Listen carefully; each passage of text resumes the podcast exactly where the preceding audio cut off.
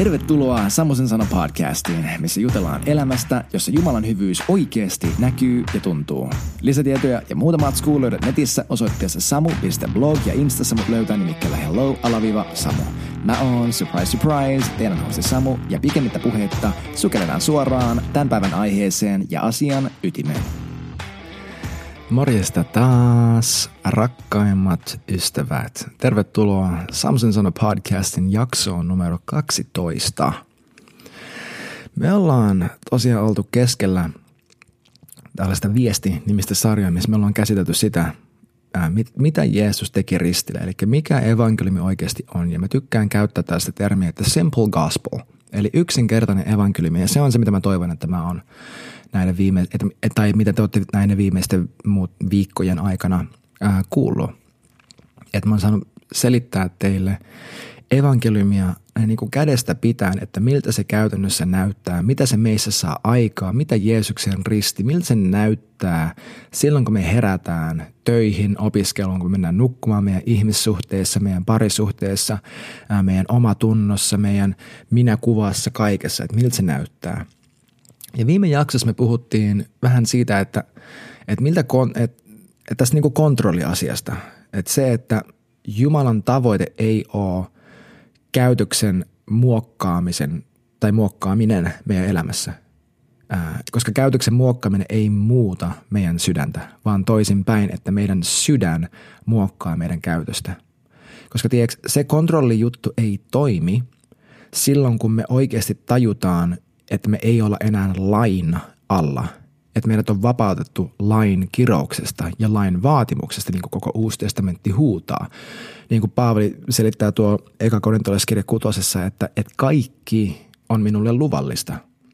Ja tästä mä puhuin viime edellisessäkin jaksossa, jota saattoi säikäyttää joitain teitä, että sä voit mennä ja tehdä niin paljon syntiä kuin sua huvittaa, mutta se on vaan totta – koska sä et enää ole lain alle ja sä saat mennä ja tehdä sen, mutta se tuottaa Jumalalle yhtä paljon onnea ja iloisuutta kuin, ja hyvää mieltä kuin se, että mun oma nelivuotias menee ja hyppää katolta. Niin paljon niin kuin mielihyvää se hänelle tuottaa.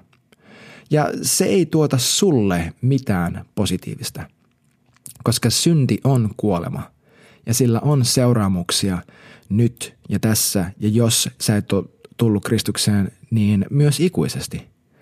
Mutta tiedätkö, että se, että se on vaan pakollista meidän oppii elää meidän täydellä sydämellä, että me päästetään irti siitä, että mitä me saadaan ja ei saada tehdä. Koska se sun elämässä jokainen juttu, mitä sä oot, yrität olla tekemättä siksi, että sä et saa tehdä sitä, niin se laki itsessään, se laki, mitä sä itsellesi hoet, minkä sä oot hyväksynyt, on se, mikä tulee todistaan sulle sen, kuinka riittämätön ja kykenemätön sä oot pitämään siitä. Koska lajin koko funktio, Paavalikin kirjoittaa sitä, että laki oli, jotta me tultais Kristuksen luo. Laki oli, jotta synti nimenomaan kasvaisi täyteen mittaansa ja sitten kun kun tota, me ollaan valmiita se hyväksymään, niin sitten Jeesus pystyy tulemaan ja hän näyttää, että okei, kuten te tiedätte, te ette pysty elämään pyhää elämää, mutta minä teen sen teidän puolesta.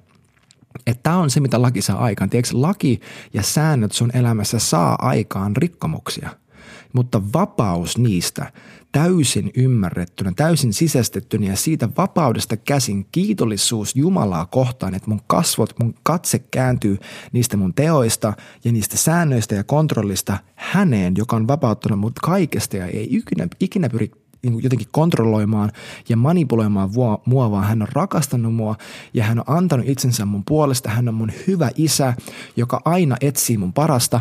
Se kiitollisuuden tunne hänen armoa kohtaan, se on se, mikä pitää mut kiinni hänessä, hänen sydämessä.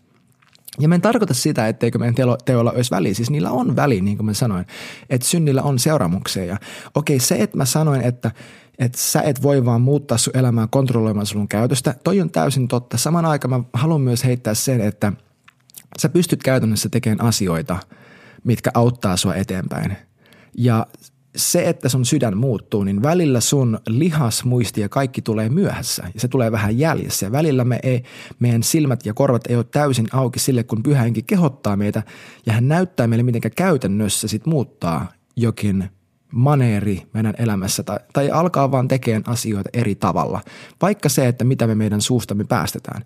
Niin mä, se esimerkiksi on totta, että mä, niin kuin mä tässä edellisessä, vai edellisessäkin jaksossa puhuin, että mä puhun itseni ylle ää, totuutta, mitä mä en vielä välttämättä sataprosenttisesti elämässäni näe. Mutta sen kautta mä mun teoilla opetan mun mielelle ja sille, mitä mä oon, että kuka mä oikeasti oon – että mä opetan itseäni vai, ja mä puhun itsestäni totuutta, vaikka mä en sataprosenttisesti vielä olisi kulkenut niissä. Että se, että sä pystyt tekemään, ähm, tai että sun teoilla on väliä ja että ne jutut, mitä pyhähenki laittaa sun sydämelle muuttaa, niin totta kai sun kannattaa ne tehdä – ja tämän koko jutun, se, että Jumala pääsee työskentelemään sun sydäntä, niin sen pitäisi ja sen täytyy näkyä siinä, että sä käytännössä muutat sitä, miten sä teet juttuja sun elämässä.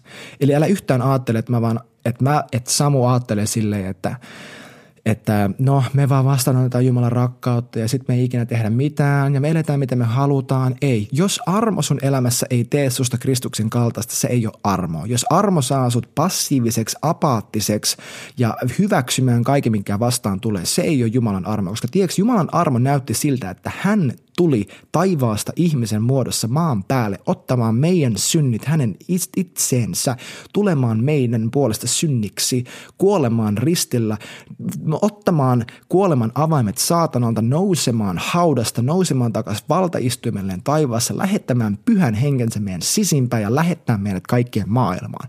Jumalan armo ei ole passiivinen.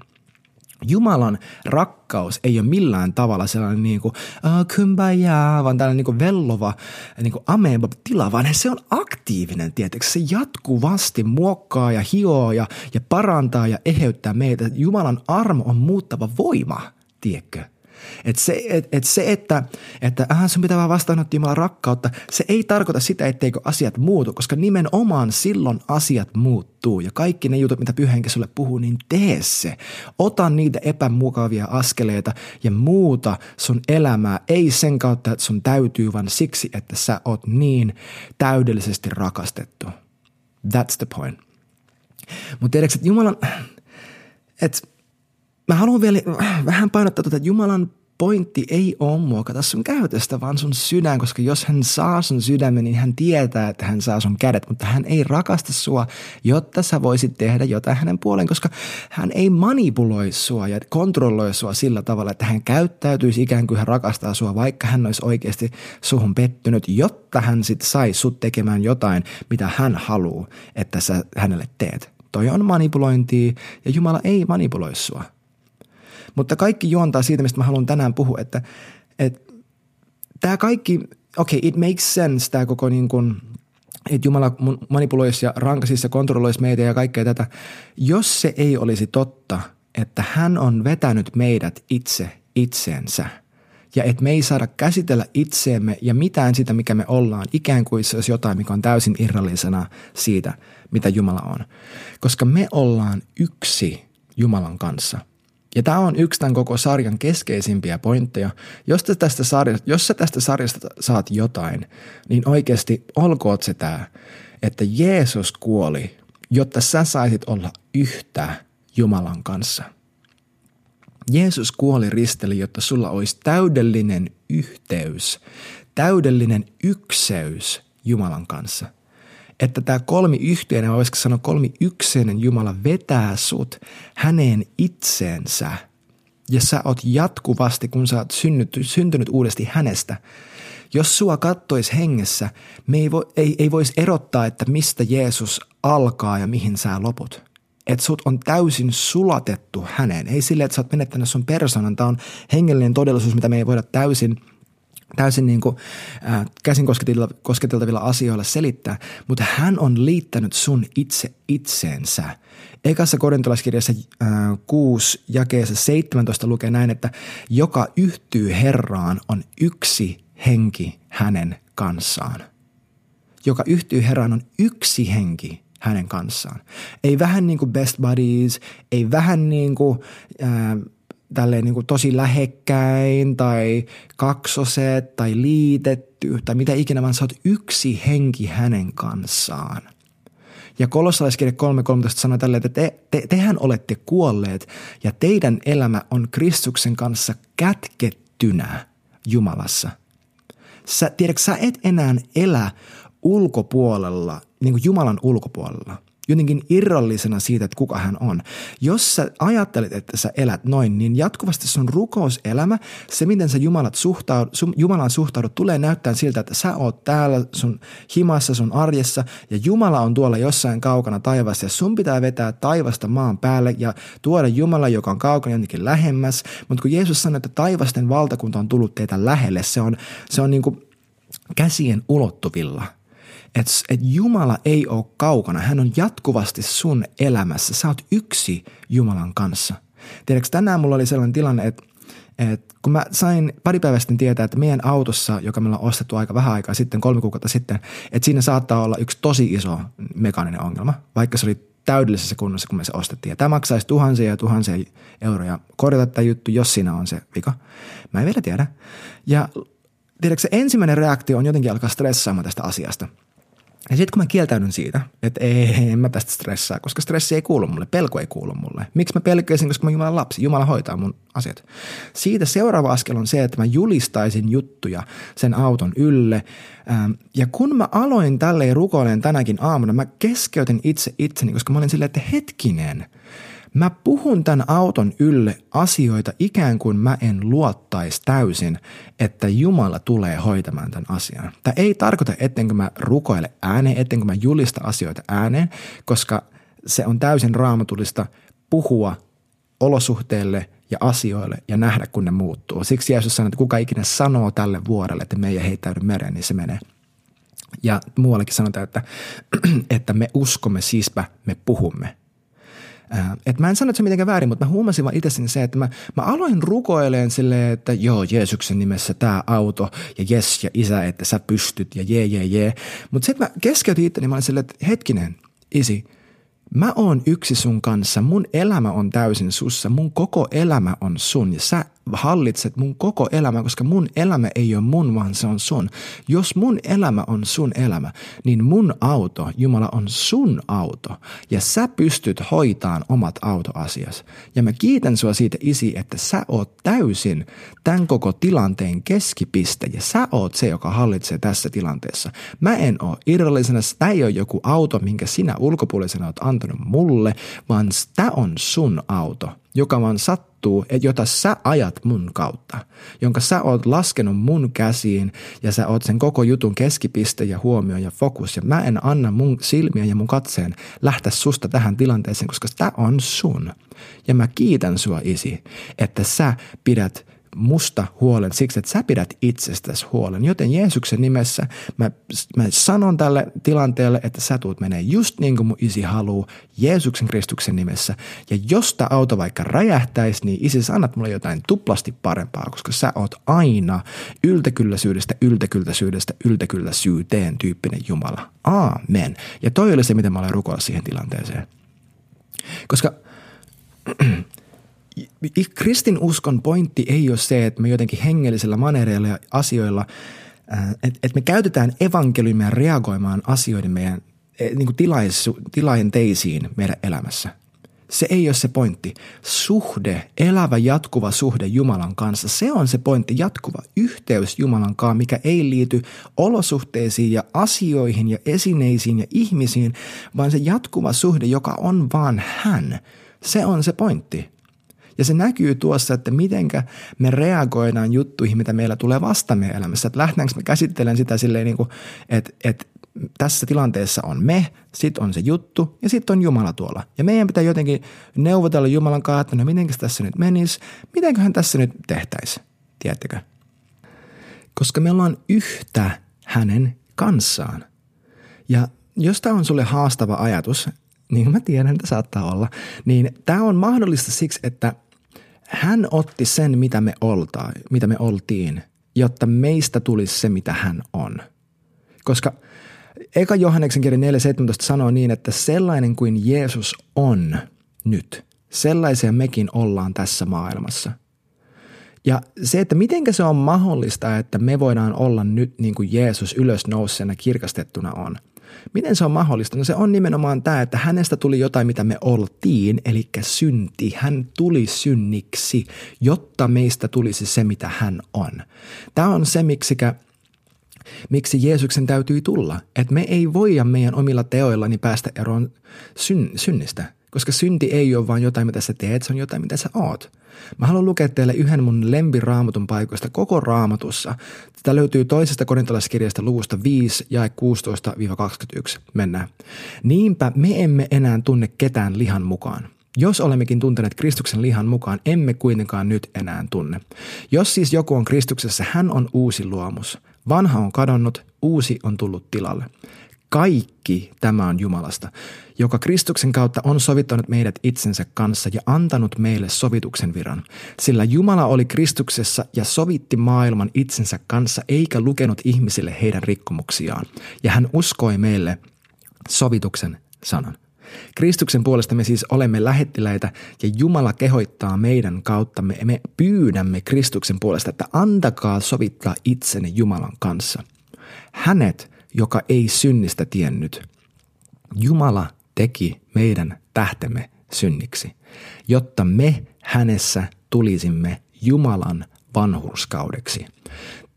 Tämä on radikaalempia raamatun paikkoja, mitä mä tiedän – Varsinkin tämä jae 21, että Jumala teki Kristuksen meidän tähtemme synniksi, jotta me hänessä tulisimme Jumalan vanhurskaudeksi. Kun sä katot ittees peiliin, jos sä oot uudesti syntynyt kristitty, sä saat katsoa peiliin että ei kerta kaikkiaan, morjestaa vaan Jumalan vanhurskaus. Tämä on se totuus, se arki, mihinkä sut on kutsuttu. Ja niin kuin Jae 16 sanoi, että me emme enää tunne ketään lihan mukaan. Tarkoittaa, että sä et enää tunne itse oman käytöksen mukaan. Sä et tunne itse sen mukaan, miltä sä ulkopuolisesti näytät, koska jos joku on Kristuksessa, hän on uusi luomus. Tsekka, sä oot täysin tehty uudeksi. Ja kaikki tämä on Jumalasta, niin kuin Jae 18 sanoo. Tämä kaikki on Jumalasta. Hän on sovittanut sut hänen itse itsensä kautta – ei sen kautta, mitä sä voisit hänelle tehdä, vaan hän itse sovitti sinut itse itsensä. Ja niin kuin tämä sanoo, että Jeesus tuli sovittamaan maailman itsensä kanssa. Ja 19. Hän ei tullut kertomaan sulle sitä, kuinka syntinen sä oot, eikä lukenut ihmiselle heidän rikkomuksiaan – niin kuin mä sanon pari jaksoa sitten, että risti ei näytä sulle sitä, kuinka syntinen sä oot, vaan kuinka arvokas sä oot, koska Jeesus tuli sovittamaan sut itse itsensä kanssa, eli palauttamaan sut täysin ennalleen, täydellisen yhteyteen hänen kanssaan, eikä kertomaan sulle, kuinka riittämätön sä oot. Ja Jumala tuli, hän otti meidän synnin itse itsensä, tuli synniksi, täysin itsensä vastakohdaksi, niin kuin me oltiin itsemme vastakohta, jotta meistä tulisi kaikki se, mitä hän on. Jos tämä ei herättele sinussa jotain, niin on se kumma, koska Jumala antoi itsensä kokonaan, jotta hän saisi sut kokonaan. Hän tuli ja veti meidät itsensä, jotta me saatais hänet meihin. Ja tämä yhteys Jumalan kanssa, tämä on, tämä on todellista. Oikeasti tämä on evankeliumi, että Jeesus kuoli, jotta sä saisit olla yhtä Jumalan kanssa – Oikeasti me, voidaan, me voitaisiin lopettaa tähän. Siis tämä on se juttu. Jeesus tuli, jotta sä saisit tuntea isän henkilökohtaisesti, sun henkilökohtaisena Jumalana ja isänä ja vapahtajana ja pelastajana ja rakastajana ja ystävänä ja lohduttajana. Hän on sun kaikki ja sä oot yksi hänen kanssaan. Et niin kuin tälleen kaksi sormea vierekkäin niin kuin V-asennossa, et kaksi sormea ristikkäin niin kuin X, vaan yksi sormi ilmassa, että sä oot yksi hänen kanssaan. Ja mä haluan puhua tässä lopussa vielä siitä, että, että tämä yhteys Jumalan kanssa, tämä näyttää siltä, että meillä on myös yhteys ihmisiin. Koska syvenevä yhteys Jumalan kanssa pitäisi aina näyttää syvenevältä yhteydeltä ihmisten kanssa. Koska onko se mahdollista rakastaa Jumalaa ilman, että sä rakastat lähimmäistäsi? Ei. Ja sä et voi rakastaa, rakastaa lähimmäistäsi enemmän kuin sä rakastat itseäsi. Et se, että sä rakastat Jumalaa näyttää siitä, että sä rakastat itseäsi ja sen kautta, että sä rakastat itseäsi, sä opit rakastaa ihmisiä sun ympärillä. Ja ottakaa oikeasti tästä koppi, että jos sä haluat kasvaa hengellisesti, se tulee näyttämään siltä, että sä opit rakastamaan ihmisiä sun ympärillä. Ja sun hengellinen kasvu ei ole koskaan irrallaan kristityistä sun ympärillä. Mä haluan lukea teille äh, Johanneksen evankeliumista luvusta 17 ja jakeesta 18, eli jo 17 ja 18 eteenpäin. Tämä on Johanneksen evankeliumin yksi mun lempipätkistä. Mä tiedän, että mä aina sanon, että tämä on yksi mun lempipätkistä, mutta se on vaan totta. Siis mä rakastan, mä rakastan raamattua, mä rakastan näitä evankeliumeita ja Paavalin kirjoita ja kaikki näitä. Siis tämä on vaan aivan huikeaa, mutta kuunnelkaa oikeasti. Jeesus rukoilee tässä. Niin kuin sinä olet lähettänyt minut maailmaan, niin olen minäkin lähettänyt heidät maailmaan. Kuuliko sä, että Jeesus on lähettänyt sut maailmaan samalla tavalla niin kuin isä lähetti Jeesuksen maailmaan? Eli tuon äskeisen korintolaiskirjan pätkän mukaan, että meille on annettu sovituksen virka. Jatketaan. Minä pyhitän itseni heidän tähtensä, että hekin olisivat pyhitettyjä totuudessa. Jeesus teki sen pyhyyden työn. Hän hoiti kaiken, mitä piti hoitaa, jotta sä olisit täysin pyhitetty kaikessa totuudessa. Kun sä tiedät, mitä hän on sun puolesta tehnyt, niin se totuus tekee sut vapaaksi. Jatketaan. Mutta minä en rukoile ainoastaan heidän puolesta, vaan myös niiden puolesta, jotka heidän sanansa kautta uskovat minuun. Tämä tarkoittaa sitä, että kaikki tämä, mistä Jeesus nyt puhuu, pätee sinuun tänä päivänä, ei vaan niihin opetuslapsiin, jotka, tämä silloin, jotka oli silloin kirjoittamassa tätä eli Jeesuksen kanssa. Tsekkaa. Että he kaikki olisivat yhtä. Niin kuin sinä, Isä, olet minussa ja minä sinussa – Rukoilen, että hekin olisivat yhtä meissä, jotta maailma uskoisi sinun lähettäneen minun. Sen kirkkauden, jonka sinä olet minulle antanut, antanut minulle, minä olen antanut heille. Mä en tiedä kuulikseen, mutta Jeesus sanoi, että hän on antanut sulle sen kirkkauden, jonka isä oli antanut Jeesukselle. Ja miksi? Jotta he olisivat yhtä, niin kuin me olemme yhtä minä heissä ja sinä minussa. Miksi? Jotta he olisivat täydellisesti yhtä ja maailma tietäisi, että sinä olet lähettänyt minut ja rakastanut heitä niin kuin sinä olet rakastanut minua. Mä en tiedä saiko tuosta kiinni, mutta Jeesus just sanoi, että isä rakastaa sua yhtä paljon ja samalla tavalla ja samalla rakkaudella, millä hän rakastaa itse Jeesusta – ja että Jeesus on antanut sulle sen kirkkauden, minkä isä antoi hänelle, jotta sulla olisi niin syvä yhteys ihmisiin sun ympärillä kuin mikä isällä, pojalla ja pyhällä hengellä on keskenään. Tämä on se, mistä me puhuttiin jaksossa, oliko se numero 5 vai 6, että kolmiyhtenäisyys, Jumalan ykseys on täydellisen käytännöllinen teologinen oppi siksi, että se näyttää meille, miltä yhteisö oikeasti näyttää. Miltä se näyttää, että me alistutaan toisen, toinen toisellemme, että me rakastetaan toinen toisemme. Me jatkuvasti haetaan toiseltamme neuvoa, oppia ja me ollaan yhtä keskenämme. Jeesus tuli, jotta sulla olisi yhteys Jumalan kanssa ja johtaisi siihen, että sulla on yhteys ihmisiin sun elämässä. Ja tämä tulee, ja tai palaa siihen, mistä me ollaan aiemmin puhuttu menneessä jaksossa, että kun sulla ei ole häpeää sun elämässä, kun sä uskot siihen, että sä oot täysin yksi Jumalan kanssa, niin sä pystyt puhumaan asioista sun elämässä ikään kuin sulla oikeasti vaan ei ole mitään piiloteltavaa. Koska sä oot yksi Jumalan kanssa ja ne jutut, mitä sä teet, ei määrittele sitä, kuka sä oot. Ja parannuksen teosta tulee helppoa, siitä tulee jatkuvaa, siitä tulee jopa julkista. Et, ja sä pääset elämään todeksi sitä niin Jaakobin kirjan paikkaa, että – että tota, me, että me tunnustetaan meidän synnit toisillemme ja me rukoillaan meidän toistemme puolesta, jotta me parannuttaisiin. Ja sä pääset irti siitä, että sä et enää pidä sun omia syntejä itse itseäsi vastaan. Tiedätkö, Jumala ei pidä sua vastaan mitään – Rakkaus ei muistele kärsimäänsä pahaa, mutta me ollaan tosi hyvin muistelen niin tekemäämme pahaa. Eikö niin? että vaikka Jumala ei sitä tekisi, niin kyllä me siitä osataan pitää kynsiä hampain kiinni. Että ei, että minä muuten varmana ansaitsen tämän. Mutta niin kuin me ollaan opittu, Jumala ei saa mitään kirkkautta siitä, että me podetaan meidän huonoa omatuntoa ja ruoskitaan itse itseämme ikään kuin Jeesusta ei oltaisi ruoskettu meidän puolesta. Jos sä haluat tuntea Jumalan paremmin, se tulee sisällyttämään itsessään myös sen, että sä opit oikeasti tuntemaan ja antaa ihmisten sun ympärillä tuntee sut paremmin. Ja tunteen sut just sellaisena kuin sä oot, just siinä pisteessä kuin sä oot. Ei vaan tuntea sitä, miten sä seurakunnassa rukoilet, kuinka hyvin sä pukeudut, kuinka nätisti sä saat käyttäytyy, mi- miten, sä, ää, miten sä sun sosiaalisen median postaat ja kaikki kivat ylkkäbiisit, mitä sä on kuunnellut, jee, jee, jee.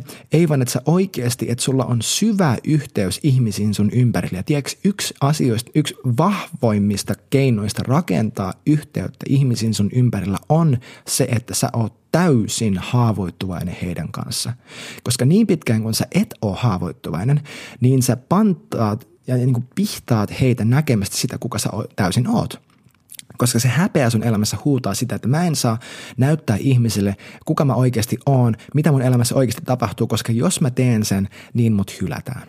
Mutta se, että kun sä oot kohdannut Jumalan, joka ei, jonka sä tiedät, että se ei koskaan hylkää sua, se ei koskaan jätä sua, se aina rakastaa sua, se aina rohkaisee sua ja hän täysin hyväksyy sut, niin toi hyväksyntä, se näyttää siltä, että kun sä tiedät kuinka täysin hyväksytty ja rakastettu sä oot, niin sä et pelkää sitä, että mitenkä ihmiset suhun reagoi.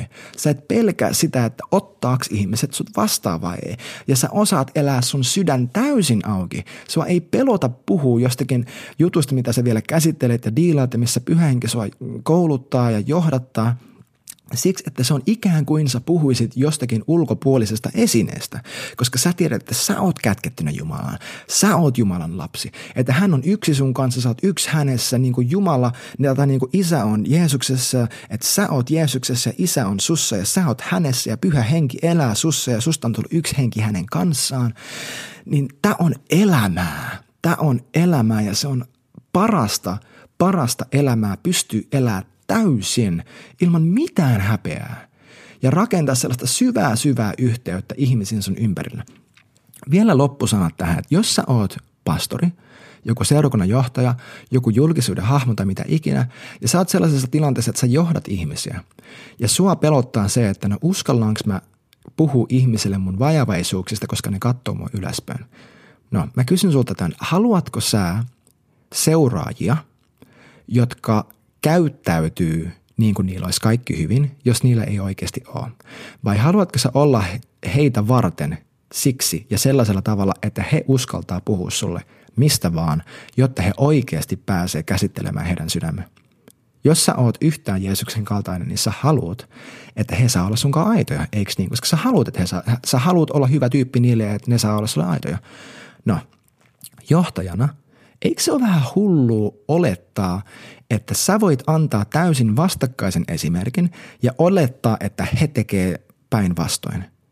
Jos sä oot johtaja, se on nimenomaan sun vastuulla olla ensimmäinen, joka, ensimmäinen myöntämään sun omat mokat. Ensimmäinen näyttää, että itse asiassa häpeällä ei ole mitään valtaa elämässä.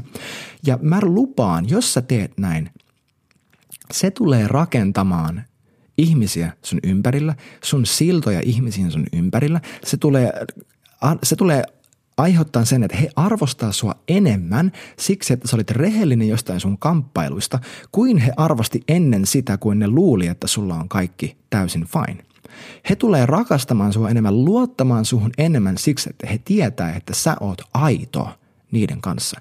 Koska ihmiset, me, me kaikki sisimmässään, me halutaan aitoutta enemmän kuin me halutaan täydellisyyttä. Se on se, missä, mihin meidän sydän oikeasti palaa. Ja jos on ympärillä ihmisiä, jotka tulee ja alkaa syyttää sua siitä, kun sä oot rehellinen, ne ihmiset, mä sanon tämän oikeasti, poista ne ihmiset sun elämästä. Poista ne sun sosiaalisesta mediasta, aseta jonkinlainen raja, koska toi on saatanan ääni. Ja jos joku ihminen on saatanan suukappaleinen sun elämässä ja, ja yrittää saada sut häpeämään jotain – mistä sä vaan oot rehellinen ja mistä Jumala on sut vapauttanut, niin sun ei ole pakko kuunnella sitä. Ja sä voit tehdä, niin asettaa rajoja sun elämään, että sä saat elää täydellisessä vapaudessa – mutta mä jätän teille oikeasti viikkotehtäväksi, että menkää ja rakentakaa yhteyttä sillä, että kerrotte jollekin jotain, mistä te ette ole uskaltanut puhua. Jos sulla on mikään sellainen juttu sun elämässä, mikä on kontrolloinut sua pelon ja häpeän kautta, niin riko sen valta sun elämässä sillä, että sä puhut siitä ääneen ja sä katot, että sua ei hylätä, sua ei jätetä, vaan sut hyväksytään, koska Jumala on jo hyväksynyt sut ja hän rakastaa sua täysin, aivan sata pinnaa ja sä pystyt tähän kaikkeen. I'll catch you later. Catch you on the flip side. Kiitos siitä, että sä oot olemassa. Mä rakastan sua. Se oli hei kuulkaa siinä tämän jakson osalta ja kiitos, että sä olit mukana. Lisätietoja ja muuta matskua löytyy tosiaan netissä osoitteessa samo.blog ja mut löytää Instassa nimikkeellä hello-samo. Muistakaa laittaa hyvä kiertämään ja siunattua loppuviikkoa.